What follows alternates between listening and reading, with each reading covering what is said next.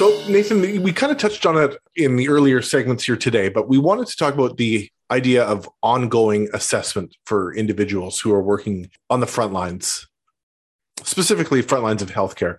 But the, the idea of how much trauma are we accruing in our trauma bank because mm. of our job? And is anyone asking the question of how are how are you really doing? More than a manager walking by on your unit and asking it, or someone checking in with you, but a professional who knows what to look for. What if someone was checking in four times a year with what your experiences have been, how you're managing with them, how you're coping with with the stress, what is your mental health actually like? Not as a not at a time of crisis, but as a maintenance check-in. Yeah, yeah, that's something I've thought about for quite a while. Is uh, anybody who's uh, first responder, anybody who's in acute care, ER, and I think probably everybody else as well, maybe to a less lesser extent as far as frequency of assessment is concerned. But I'll first of all, Corey, I'll, I'll ask what I know nurses are supposed to do some kind of a debriefing what does to your knowledge what does that look like in a the average uh, health authority in bc you know is that something that takes place once a month? Is it once a year? Is it as needed? And how does it work? To my knowledge the debriefing process happens immediately or as close to the event occurring. Oftentimes at least in, in healthcare it's phys- physician led or leadership led where the incident is kind of broken down blow by blow of what happened and who did what, what worked well, what didn't work work well, if there were any unresolved thoughts about anything that occurred during that uh, that incident, um, things that people want to want to ask or want to talk about.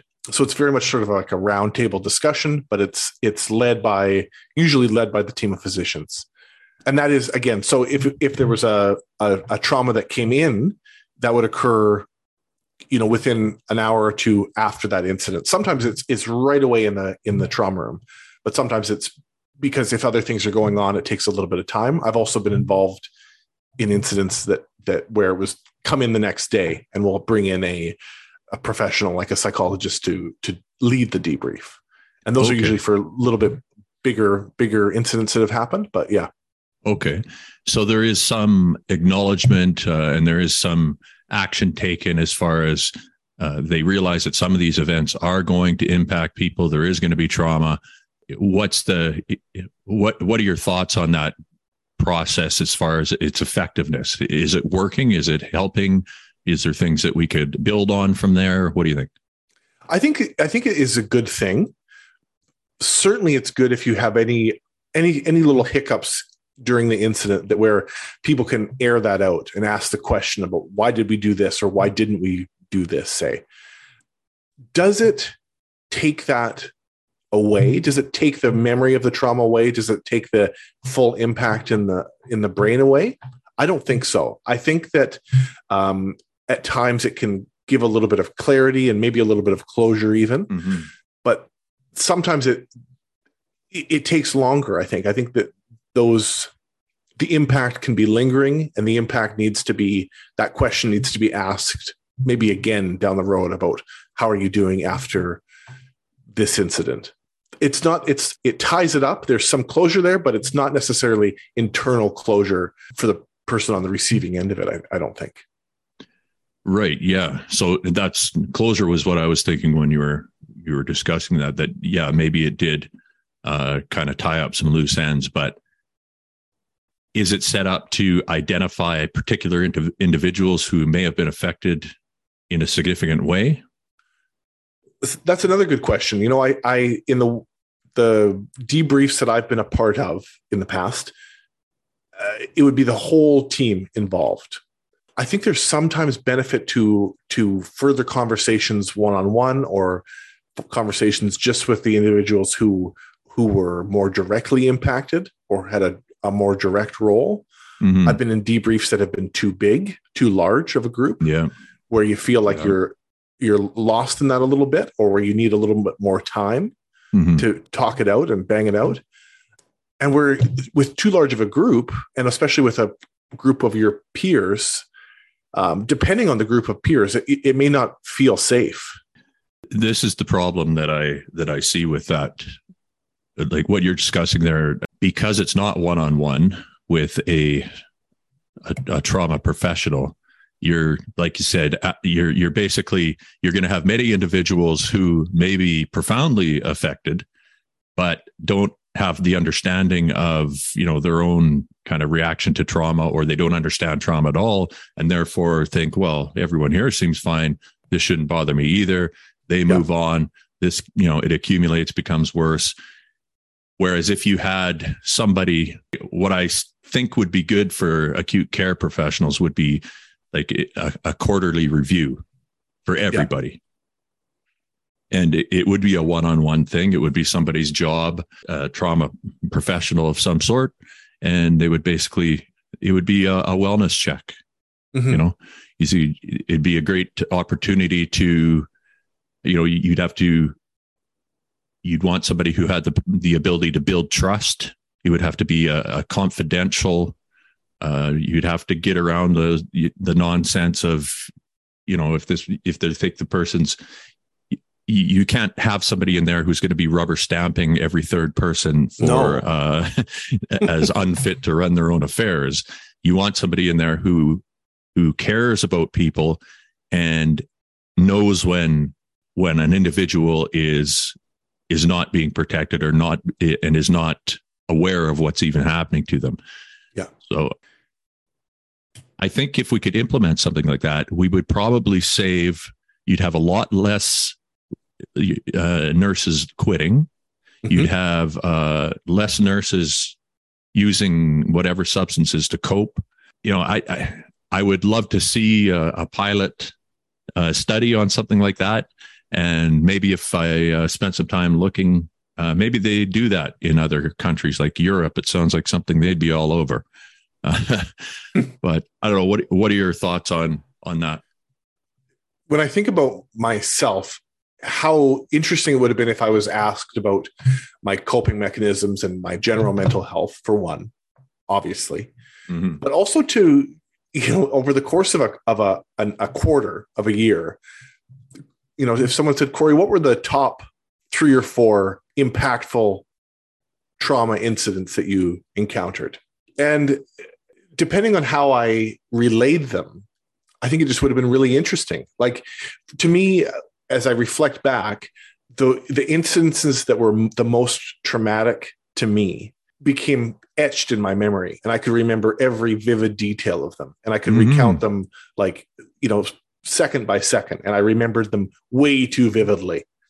And um, you know, it wasn't until I went off work and was asked by uh, by the union and then ultimately by you know workers' compensation about what were the traumas that I encountered.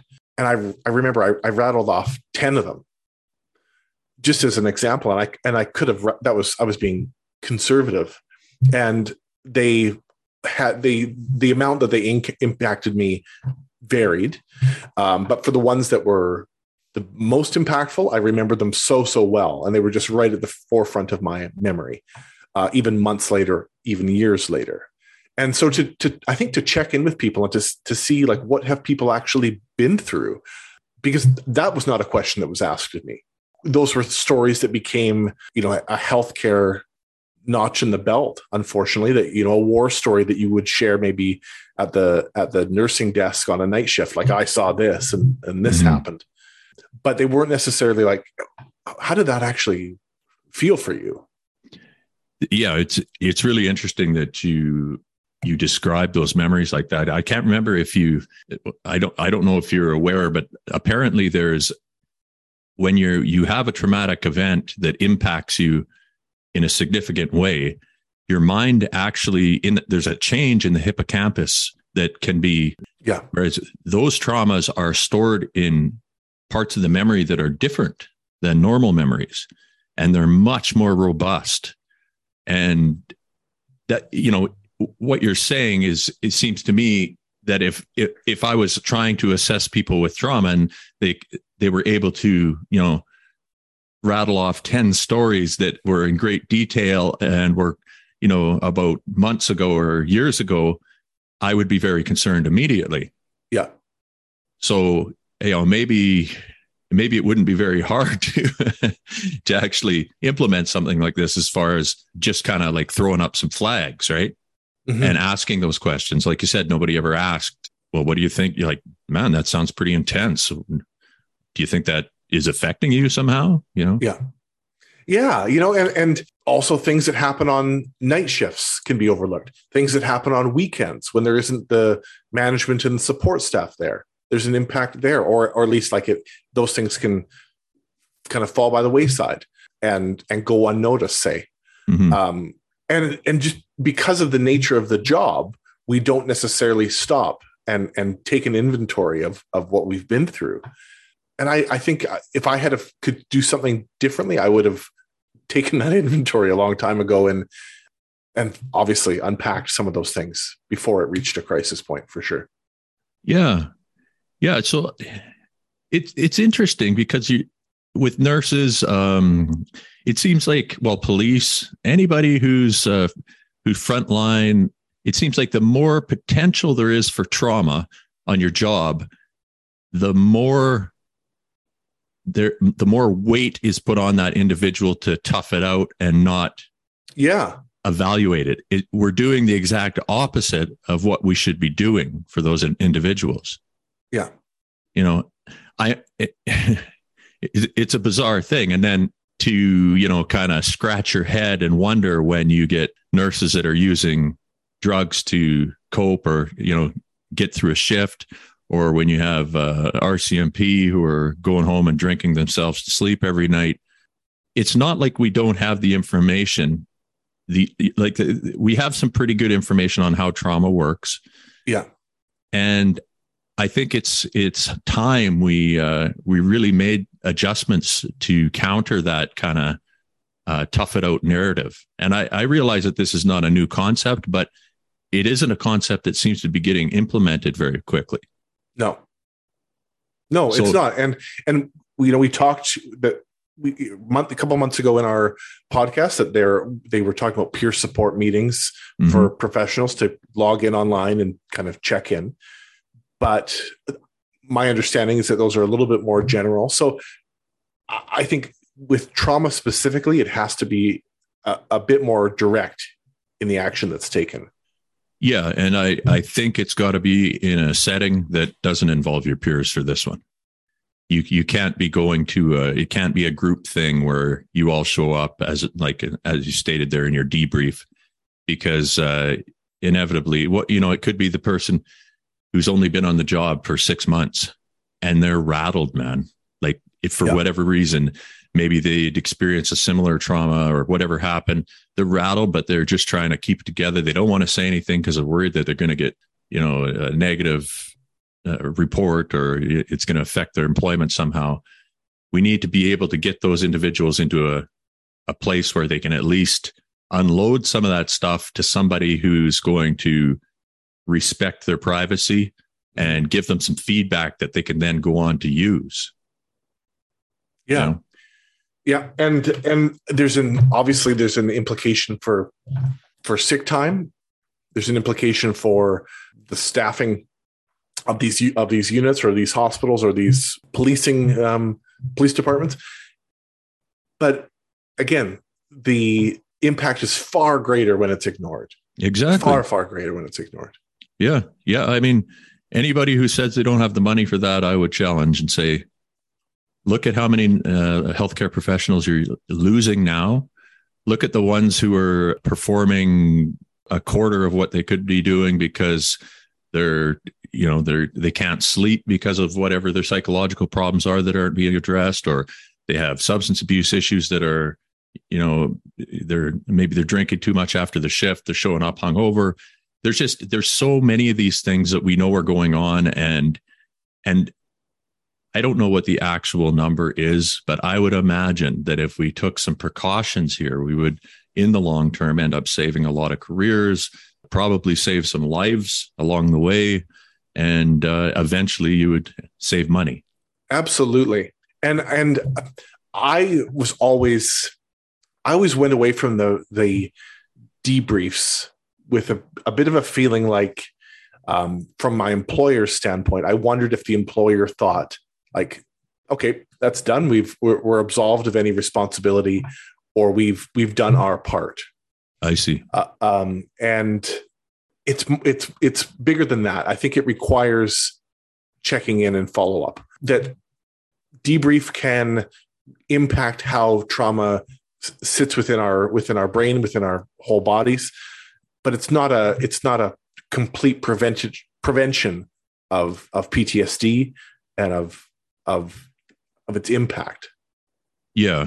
Well clearly not. I mean if you i mean you were existing in a workplace that had that framework set up and yet you had well we've we've got we know people who have yeah. been terribly traumatized and you know whether or not they go back to work it, it's going to be a long road for them trying to to get past how much trauma has accumulated in a really quite a short amount of time too. I mean it it doesn't take much if you're if it's a direct hit and it's already somewhere that you're weakened from another experience. Yes.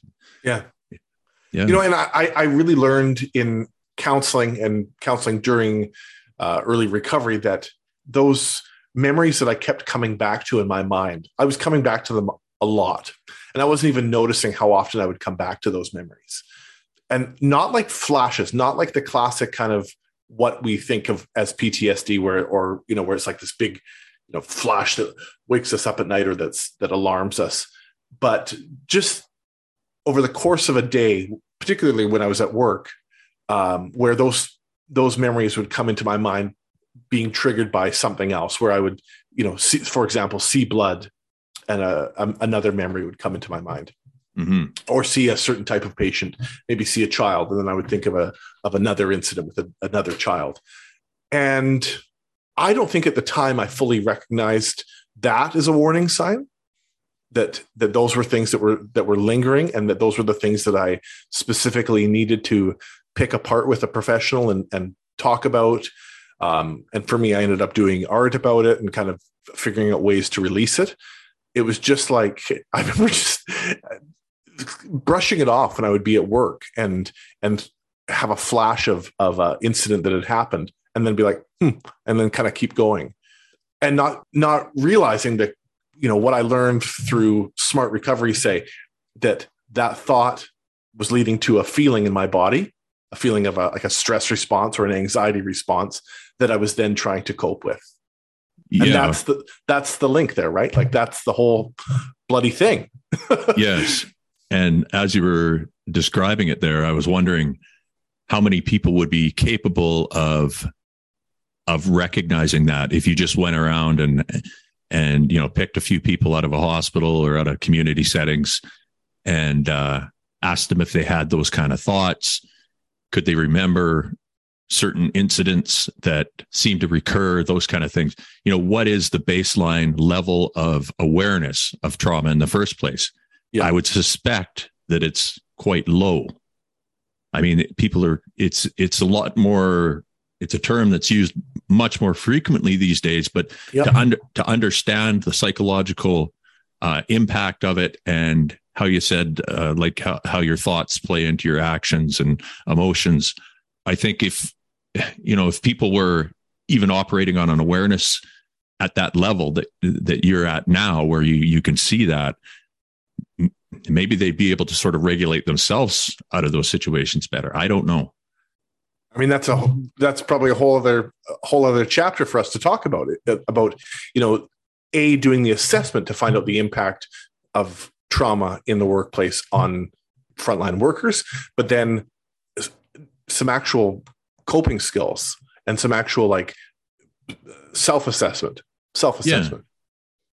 When you when you experience those uh, event uh, memories at work, you you mentioned that it made you feel anxious, um, and that there was maybe a I think you're talking about like a cortisol type response where you're you get a little mm-hmm. sympathetic uh, nervous system action. Is it is it always the the same kind of feeling? Is it is it a feeling that's unique to that process, or is there different emotions associated with different events? Yeah, that's a great question. I think I think different emotions with different events. There were events that were that were scarier. There were events that were sadder and more painful, Mm. and and events that were more chaotic and more, you know, anxiety producing and like uh, adrenaline adrenaline producing. Mhm. Um, so they kind of blur together, and and not and one of those responses wasn't necessarily, um, you know, freestanding without the others. They oftentimes there were multiple responses in one, but yeah. but some had more than others for sure. yeah i just I, I think back to you know situations where that have caused me you know whatever the event was it, it caused a tremendous emotional response and the memory of whatever events were taking place at that time i i mean i don't know if it's it, it's etched into my head in the way that a traumatic event would be but I do have memories that when I think of, think about the memory and it, and it replays in my head, I have a much larger than normal emotional response to the memory, Yeah, and uh, I wonder if that's a a clue as to how significant that event. You know, the uh, I don't want to call it damage or I don't know what you call it, trauma, I guess. yeah. And you know the other thing that you that you just said that made me realize that you were talking about what was the emotional response to these these uh, situations I was encountering. I would have an internal an internal response, but I was not outwardly emoting either. Yeah, and, and maybe there maybe there's a big part of the problem that that when I think back on the on the stuff that I was seeing and encountering, any human being that was not desensitized would have been in tears or would have been been distraught at some of the some of the stuff. Like it, it, is not normal to to be a part of the death of an infant Mm. and not have an emotional response for Yeah. god's sakes. Like like i should have had an emotional response to that but instead it was like all internalized. And i remember in that incident thinking well i i, I can't cry right now. I can't break down. I gotta hold my shit together. Mhm. and like that being pushed all the way down. And to the point where then if i was going to try to to do that later on or debrief it later on or feel it later on i think it would have been difficult Um, yeah, and I, I think the desensitizing had already happened before some of those big events occurred so then when the event occurred it was traumatic and i wouldn't outwardly feel it right. or at least in a way that would be uh, sort of normal within our society say Yeah. So you're you're effectively training yourself via desensitization to not feel. And then when it gets to a point that you're starting to notice actual physical symptoms or psychosomatic symptoms from this, you know, the, the amount of trauma and toxic uh, events that are building up, you not only don't have the tools to to do something about it, but even when you finally go to find somebody to help you with that, they have to dig through five layers of oh yeah. armor because you've you've uh, been training yourself for years to to do that. yeah It's uh I don't know how our society like I I I, I understand the logistics of what needs to be done in an emergency and everything. But I wonder sometimes if we're just asking too much of people. I don't know. i don't know because you know the do you want a, a doctor or a nurse or a police officer who's distraught and crying You can't have that. No. But we don't want people who are you know we can't have th- those individuals go on to uh, die of a heart attack or a stroke or drink themselves to death either. No. So th- there needs to be our, our culture really fails here but i know like other cultures they have ways of um, they have ceremonies and and different methods and techniques and traditions where it allows them to maintain a certain state of mind in say battle or uh, during the loss of a loved one to respect their passing. And then afterwards there's a process that they go through to bring to bring all that stuff up and grieve the shit out of it or or feel it with the the full force of your being. And somewhere along the line we have lost that you know yeah this is a, a, a great great point there too. And you know i'm aware that in in palliative care settings uh, where they where there are multiple deaths on a palliative care unit a day that there are those rituals. Oh really? That are that are very much ingrained in the culture of the of the department where the entire staff say would see see a patient's body with their family see the patient's body through to the elevator to take them down uh, where uh, you know the same quilt um, that's sort of special and meaningful to the department is placed over that body. Huh. where there's a, a light in the department that is switched on for the day after an individual dies say. I see. Think, things like that. So you, you, think about that and that's kind of fascinating that that a uh, and that's a, a, a, slower paced less sort of high intensity high adrenaline environment. It's a it's a much more gentle um, empathetic. It's a western society version of yeah but at least it's something.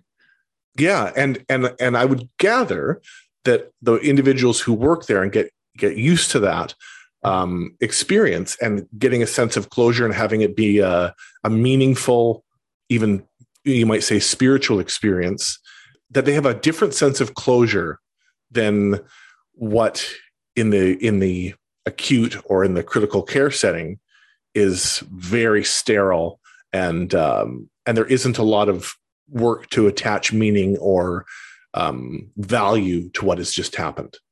There's yeah. something to be said for that, I think. Oh yes, yeah, um, yeah. When I think about a hospital, it's a you know, sterile. It's a you know sterile, cold, reductionist. Everything's reductionist, right? Yeah. It's uh, pieced out, parsed out. Everybody's got a job, position, everything. It's very mechanical, and uh, it makes me think of uh, books like um, Island by uh, Huxley, where he he basically describes what his idea of a utopia would be, and the amount of meaning and ritual that was, you know, just a part of their everyday life and how that impacted people's development. And they just they were never at any point f- fully detached from one another never at any point detached from themselves. They were always kind of tuned in. And i you know i know it's just a it's just a story and it's uh maybe a counterpoint to brave new world or whatever but i wonder about that sometimes uh, especially in our culture where we just we've kind of lost a, a lot of uh a lot of meaning in in a lot of big events. Mm-hmm. And I, I really wonder about that in hindsight if some of those traditions or techniques that are used in a palliative care setting were used in an in the emergency department if i would have felt differently at the end of the day if i would have felt more resolved or at least more derived more sort of meaning from the loss with the family and felt sort of connected to it differently. Yeah, it's hard because you're so pressed for time too, right? Mm-hmm. I mean, even if you had the time to contemplate what just happened for a second or two, you know, there's there's so many areas here that that could be improved. Yeah, but uh, yeah, it's a it's a fascinating topic, anyways. Yeah, there's a reason why we have come back to it a number of times, and and we will again, I'm sure. Mm-hmm.